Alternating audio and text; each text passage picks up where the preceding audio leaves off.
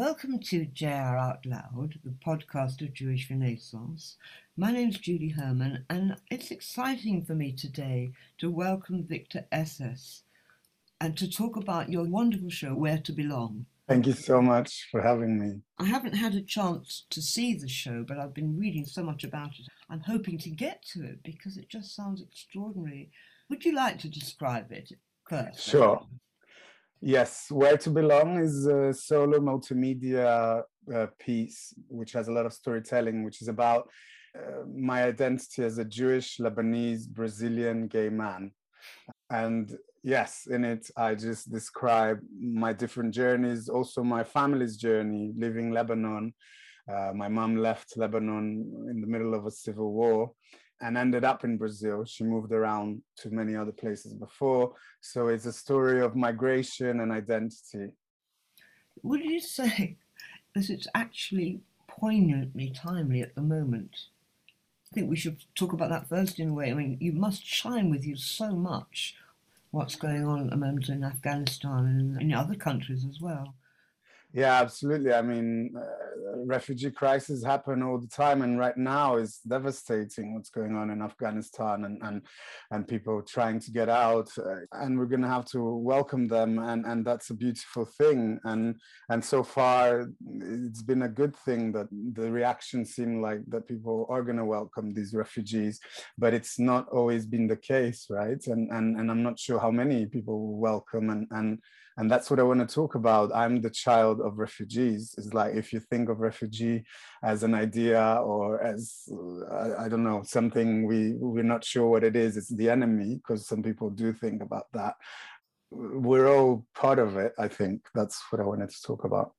Well i agree with you completely. And whilst we're on that very specific part of your story i mean i know that's what it's about but your identity let's say this is an identity which Jews must share. Surely we have spent a couple of thousand years being refugees, really, all crystallized and brought to a head during the show, of the Holocaust. So I'm hoping that's one identity that is strong for you, that works, where you have empathy. Absolutely. I mean, my Jewish identity is a very strong part of my identity. I, I grew up in a very Jewish religious community, Sephardic community in Brazil.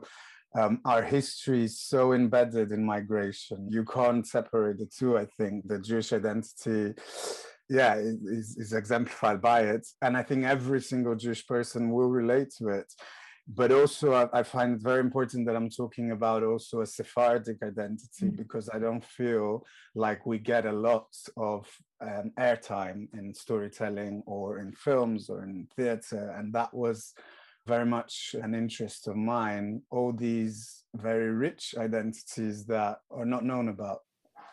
From our point of view at Jewish Renaissance, where we have a very strong Sephardi connection, and it's in a separate section just to highlight it in the magazine, although we're sometimes we're saying is that a Sephardi ghetto that we're sticking this section in separately, and maybe it should be integrated, which is something else I wanted to talk to you because I think it must be rather wonderful for you, as I said, to have different ways to identify. I mean, that that could be a bad thing or a good thing, but it looks to me to be a plus factor, as I said. So, should we just talk about why you landed up in Brazil?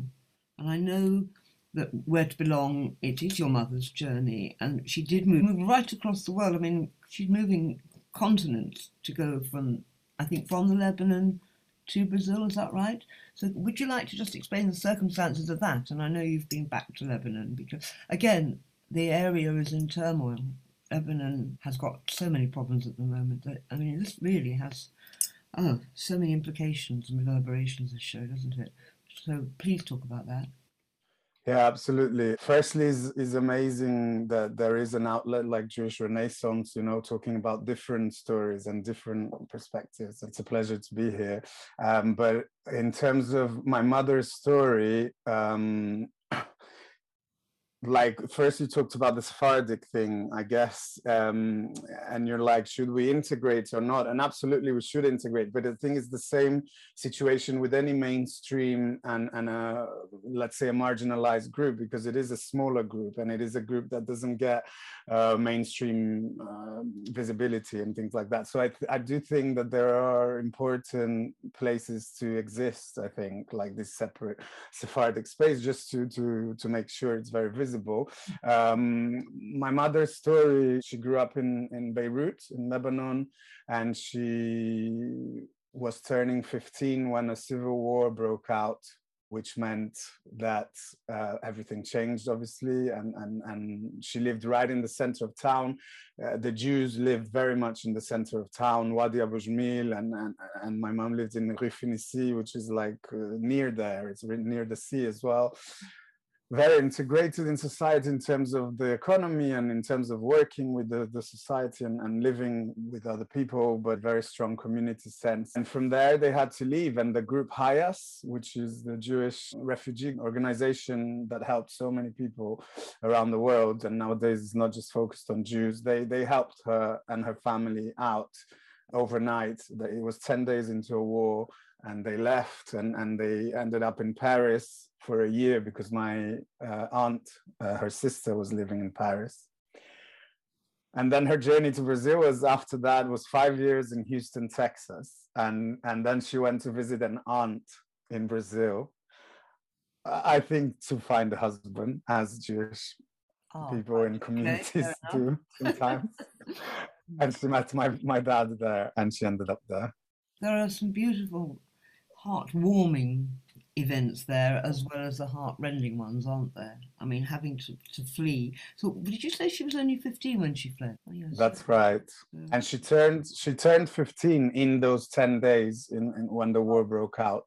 So, was it because of the civil war that she fled, or was it just very difficult for Jews specifically at that point?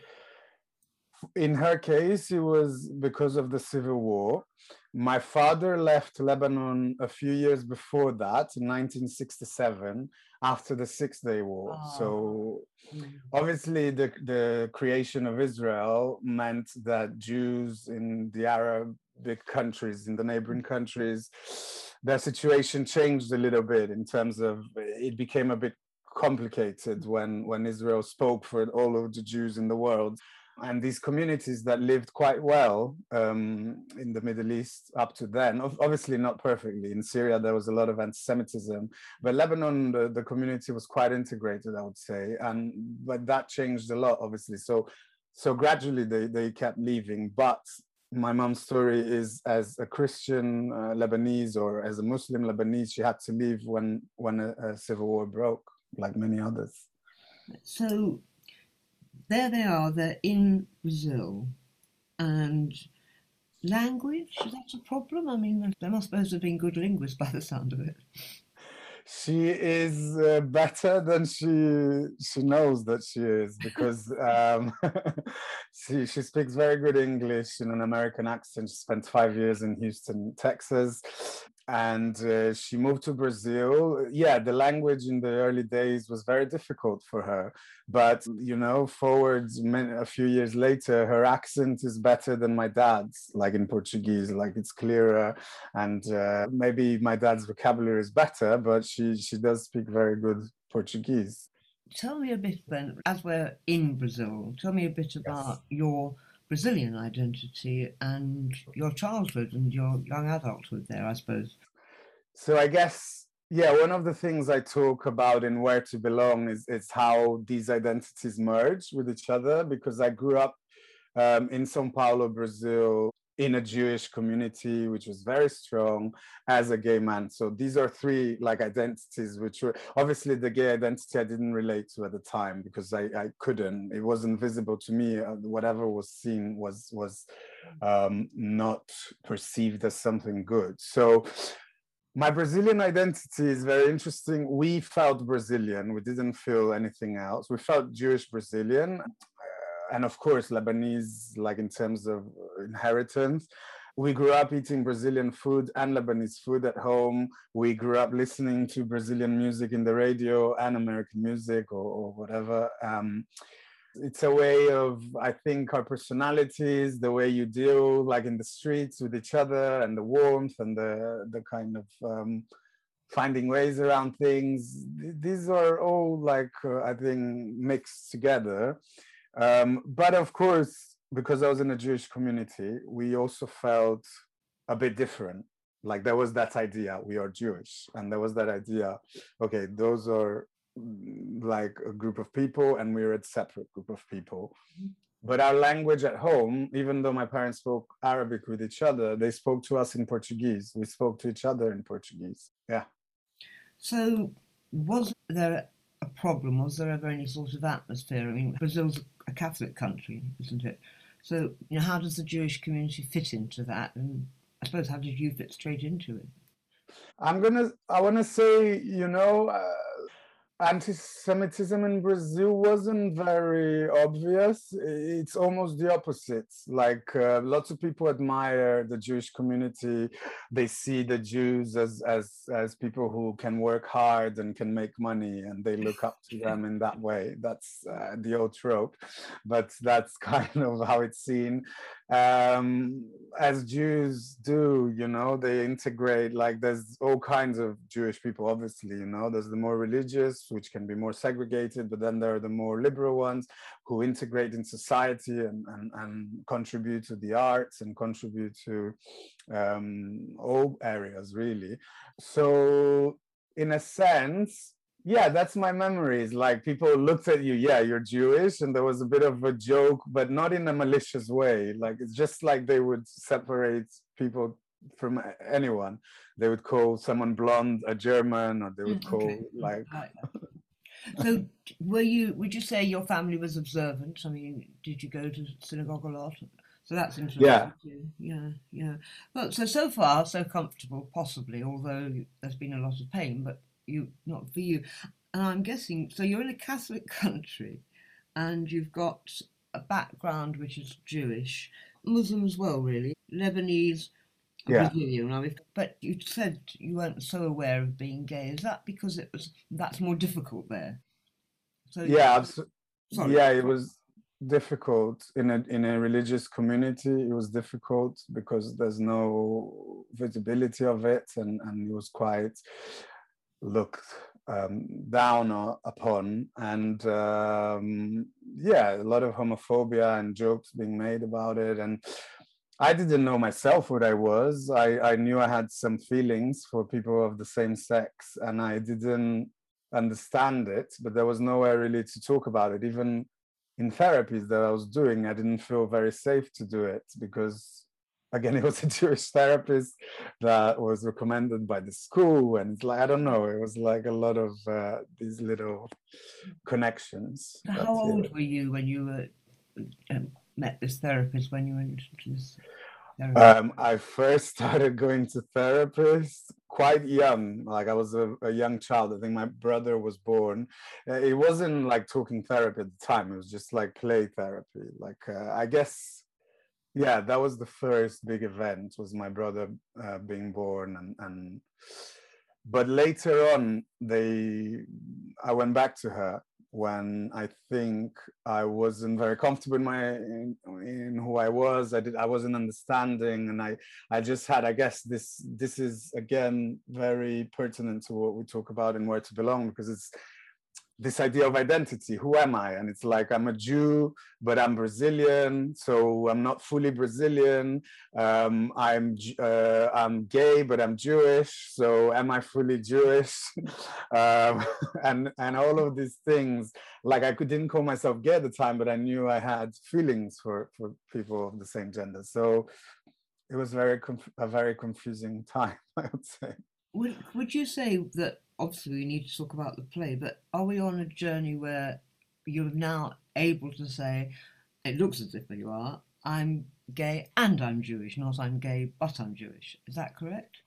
Absolutely, and that's something that I can tell you is very recent. I don't know, like I, it's not recent. I've always said that I'm Jewish. I never let that behind, but but it's in terms of my Jewish because my parents are observant, so I grew up I was observant. Uh, when I was a child, I, I, was at one point when I was a teenager, I was quite religious. Like I was praying, you know, doing shacharit, mincha, arvit. Like I was doing all the prayers, and I every day was, you were doing all the different services. Yes, mm. exactly the services, and I, and I was keeping Shabbat, you know, observing the Sabbath, and I was uh, observing the holidays, the holy days, and and and then yeah and then at some point in my life i felt like i had to choose between the 2 mm-hmm. um, and i want to say like i didn't spend a lot of time there's this uh, organization in, in the uk called keshet uk they are a queer jewish organization. They, they go to schools in the uk which is a wonderful thing. I, I had a session, like a training session. I was going to volunteer with them, and then in the end, I, I felt it wasn't right for me to do that because I wasn't ready I wasn't like it was a lot for me to go back to my childhood and then share with other people. But that one training session gave me a lot because the part of the training was saying that their their theme or their main motto is like you don't have to choose between your Jewishness and your mm. sexuality or your gender. And that's very strong for me because now I don't. And, and, and this is part of this journey. I find that really heartwarming, as I said. I'm a, a, liberal Jew and a strongly liberal Jew. I identify and I practice. I'm in the choir. I'm there all the time. I do a lot, and of course we we accept gay marriage under the huppah, which is just so beautiful. I can't tell you. It's a joy to see. But I think that if that's not your movement, you need to do what you what's right for you and the movement that you belong to and the way that you identify and the way that you pray. But it's just I hope you agree that it's nice to know it's there perhaps. Absolutely. You, uh, when you said that, I felt a bit moved. So that's, that's the power of it because, like, I never in my life believed as I was growing up and in my early 20s or even late 20s, I never believed that that would ever be a possibility. So even to hear that today, it's it provokes a lot like of emotion. So good, good. Well, it sounds to me as if your play promotes a lot of emotion too. Um, it actually seems to be the story of you going to the Lebanon, back to the Lebanon. I'm going to say back. I mean, you're taking the family back. Um, and charting, there's, there's quite a lot of charting of your mother's story when you get there. And you tell the story in a multimedia sort of way, don't you? There's video projection, photograph, music, and song. It sounds very beautiful. And I've seen, obviously, some pictures, and I, I, have been reading about it. So now I can't wait to see it. I must catch up with it at some point. We'll talk about that. So, do you want to tell us a bit about the storytelling? I think your mother even gets into it, doesn't she? Is that right? Yeah, there's a little bit of uh, footage, archival footage, that was created during this journey. So I, I went back to Lebanon, and and and I'm I'm okay with that expression because it's it does it did feel like a return. It felt like like you said, like bringing my family back. I was the first one uh, you know, in my family to ever go back since both of them left and since my grandparents and all the family left. So that's actually what um, triggered the idea of making Where to Belong was to was that trip. It's been years in the making because I, I was always curious about it. I never thought I could go. And then it got to some time where my parents were excited to go and we, we made uh, plans to go together. It was 2006. They came to London. We packed our bags and then we heard that the war broke out in, in Lebanon, that Israel was like coming in and, and things like that. And that prevented us from going in 2006. So come 2017 and I have Lebanese friends, uh, you know, Jihad, he's a Muslim uh, Lebanese friend. He, he grew up in Sierra Leone and, and he, he lived in Manchester as well and Bahi, another friend, um, and they they were like, "You need to come, just come." Like I, I was tired of waiting for my parents to be ready, and, uh, and I just uh, booked. I said I can go with my partner, and and I booked, and I, I had a conversation with my parents on Skype, and I wrote down a lot of the places, and I went back and and wow it was like uh, i can't explain even you know the emotion was very strong. My body was um, heavy like my it was a beautiful thing to experience after hearing so much about it and, and to feel the energy and it was a lot of energy and i was overwhelmed and and and to feel the identification because also you know we are very much part of that like that's in and um yes Hmm. I'm interested that you mention your partner. So you've got a partner, and that's beautiful. And and he went with, which is beautiful as well. And he went with you. your yes it did yeah yeah partner. Uh, so and he's got a background that works as well for you. So how long have you been together, actually? we've now been together for seven and a half years Wow. Right. So you're an old married couple, really. yes. That's beautiful. What does he do? he's a visual artist and he also does the sets for for my show Ah, right. Yes. At the moment you said visual artist, I thought, right, he's in there somewhere. Oh, that's fantastic. Please name him if you want to, because maybe that that would be nice to know his name. yeah so he's called yorgos petrou and he's from cyprus and uh, he's a visual artist it was yeah very interesting artist and, apart from having a relationship an intimate relationship we also with the years um, developed a, a collaboration like an artistic collaboration which which makes it even richer and yeah Mm. Oh, what lovely words are coming out here. Richard, I like that very much too.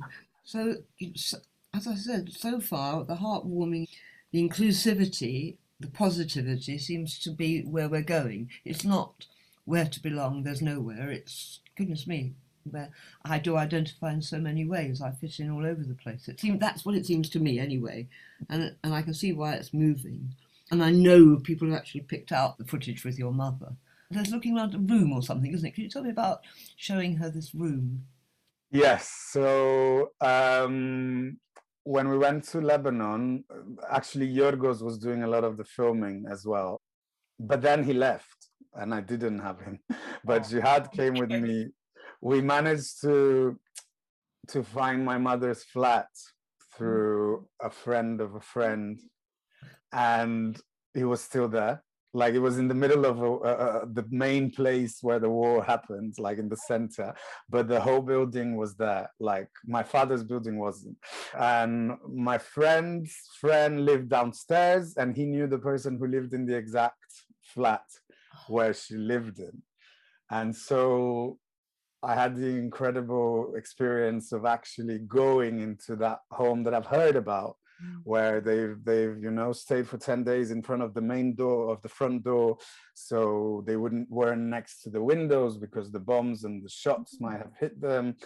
I you know i went through the dining room the living room and and and i facetime my mom from there and uh and and and it was a, a, lovely moment because I didn't really tell. Like I told her I was gonna, but she was driving in São Paulo, and and then she was on her phone watching it, and and and she was so emotional, you know, that she, yeah, that place that she had left overnight. It's interesting, isn't it? Because people do go back to look at where you know their parents lived, or uh, and all the rest of it. What really stood out for me there was when you said the place where she had to hide, the place where they had to be still. So I mean, there's so much baggage there, isn't there? So it's not just oh, lovely um, reminiscences. It's, it's, it's not sentimentality. It's something much bigger than that, isn't it? Yes, and and also to see the context, to see her bedroom where she slept with her siblings. Like now, it's one uh, lovely artist living in that whole flat, and she was feeling a bit embarrassed because she's like, "It was my whole, my mom's whole family." Just to even see the difference in the way they le- lived then and we live now. Like the the grandmother would have her own room, and then the parents their own room, and then the siblings would share a room, like that kind of thing. And to see like the landscape around and the hotels nearby. They always mention these hotels because it's a very touristy area. It was. I don't think it is anymore. No. Um, yeah. Sadly.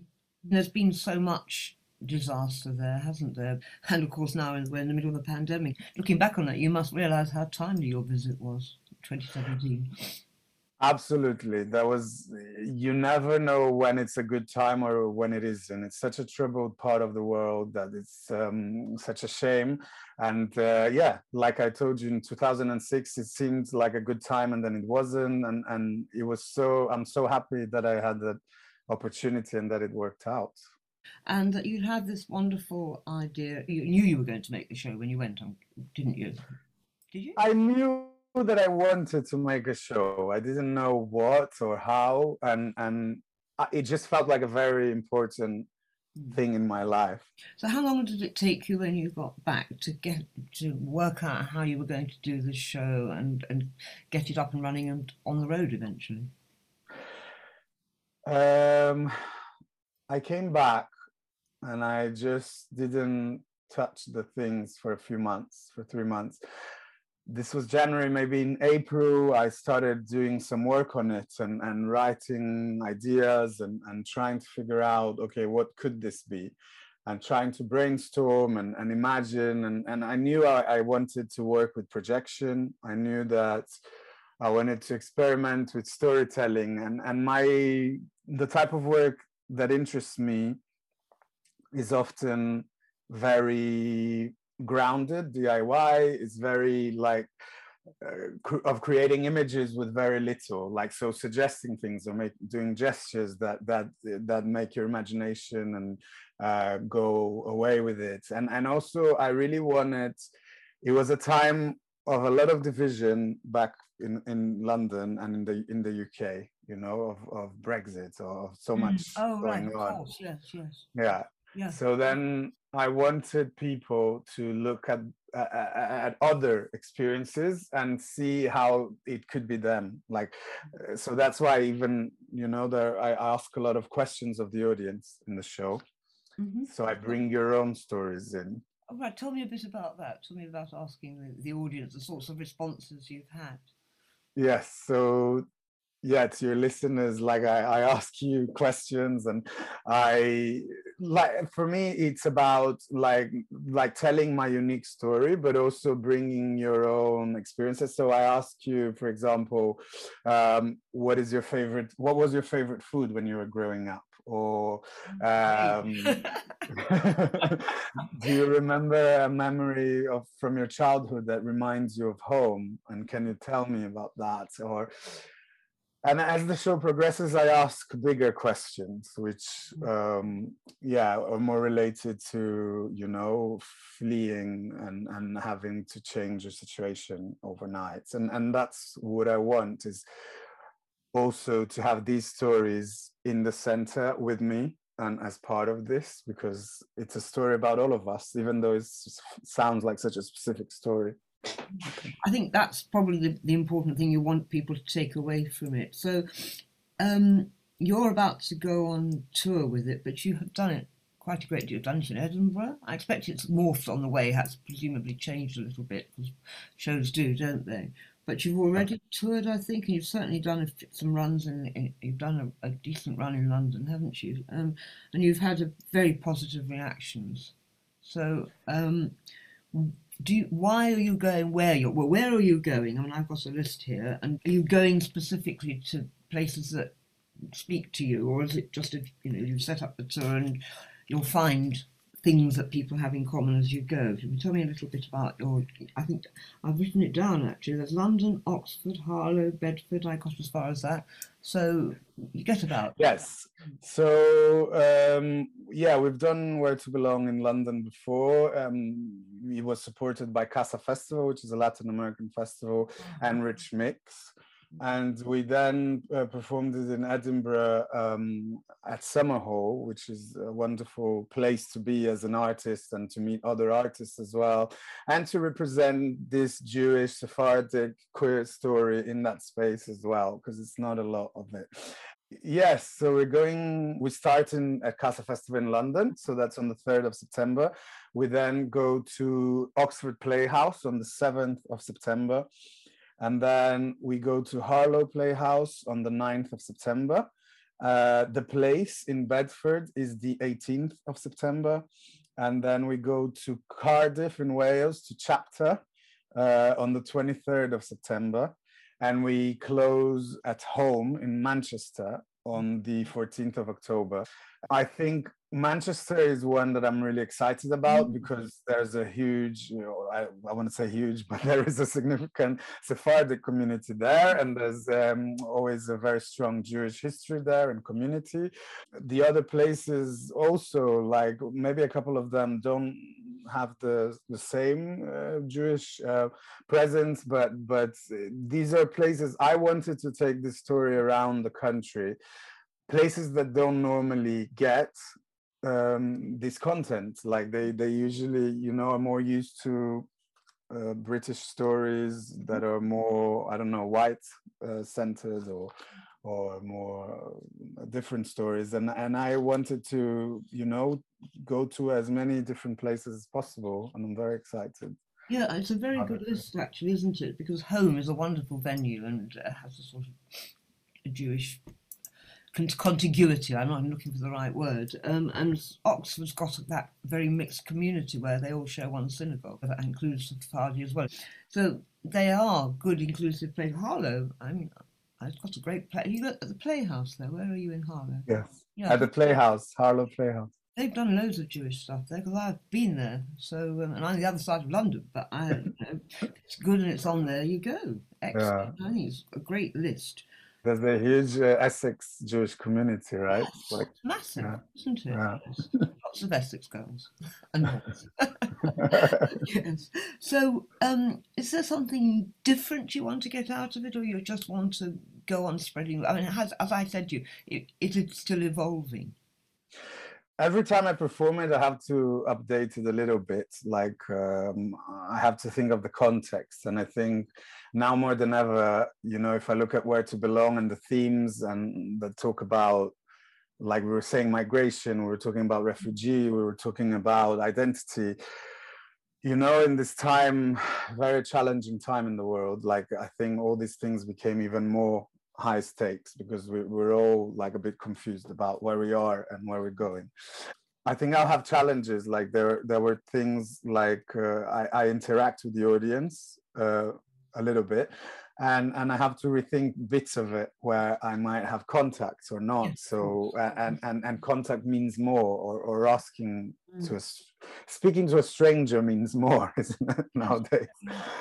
And and i just yeah i want to reflect our times with those themes and and also to bring connection more than ever because we've been so disconnected and and this show is all about connection Mm. and embracing each other and and building something together That's absolutely beautiful. And I, I would end there, but we have mentioned the pandemic. So the excitement is that you are doing a real face to face show. You're not on Zoom for that one, even though we are now. That, that you've outlined the main challenge for you. It isn't that many times that people actually touch each other during a performance. Presumably, the audience will be masked. That's going to be quite strange as well, isn't it? I guess. So definitely I hope you will feel the warmth coming off them and be able to see the expression in their eyes and hear laughter where necessary or whatever there is. I wish you all the best. I think it sounds incredible. I just just probably ask you. So, after all this time, it sounds like a question where to belong. I'm not sure that it is now. So, you sound like you belong in all those communities to me. You sound very accepting, and I'm thinking they must be accepting of you. you am, I, is that, am I being too Pollyanna-ish? Am I being too optimistic about this? Well, I think there's a bigger place inside each of us, isn't it, of acceptance, which which definitely is more important than than being accepted. But I like to ask these questions with all of your listeners, with all of you, and to to try and find together what is this belonging. Um, it is healing to talk about all of these different identities in one space, and and I would love to have everyone with me to do that. And and, and it's been two years that i haven't met an in-person audience so i'm very excited Well, I'm excited too. I'm excited for you, and I'm determined to get to see you. So I just want to thank you enormously, Victor Esses, for sharing with me today, asking me where I belong almost, where to belong. Now we know, don't we? It, it, it's life affirming, it's positive, it's beautiful, but challenging as well, I think. Um, so Thank you so much for your time. Thank you for talking to me for Jewish Renaissance for JR Out Loud. And I wish you all the very best on your tour. Thank you so much for having me. It's been a pleasure, Judy, and I really look forward to seeing you at the show as well. Thank you. That's my challenge. I'll be there.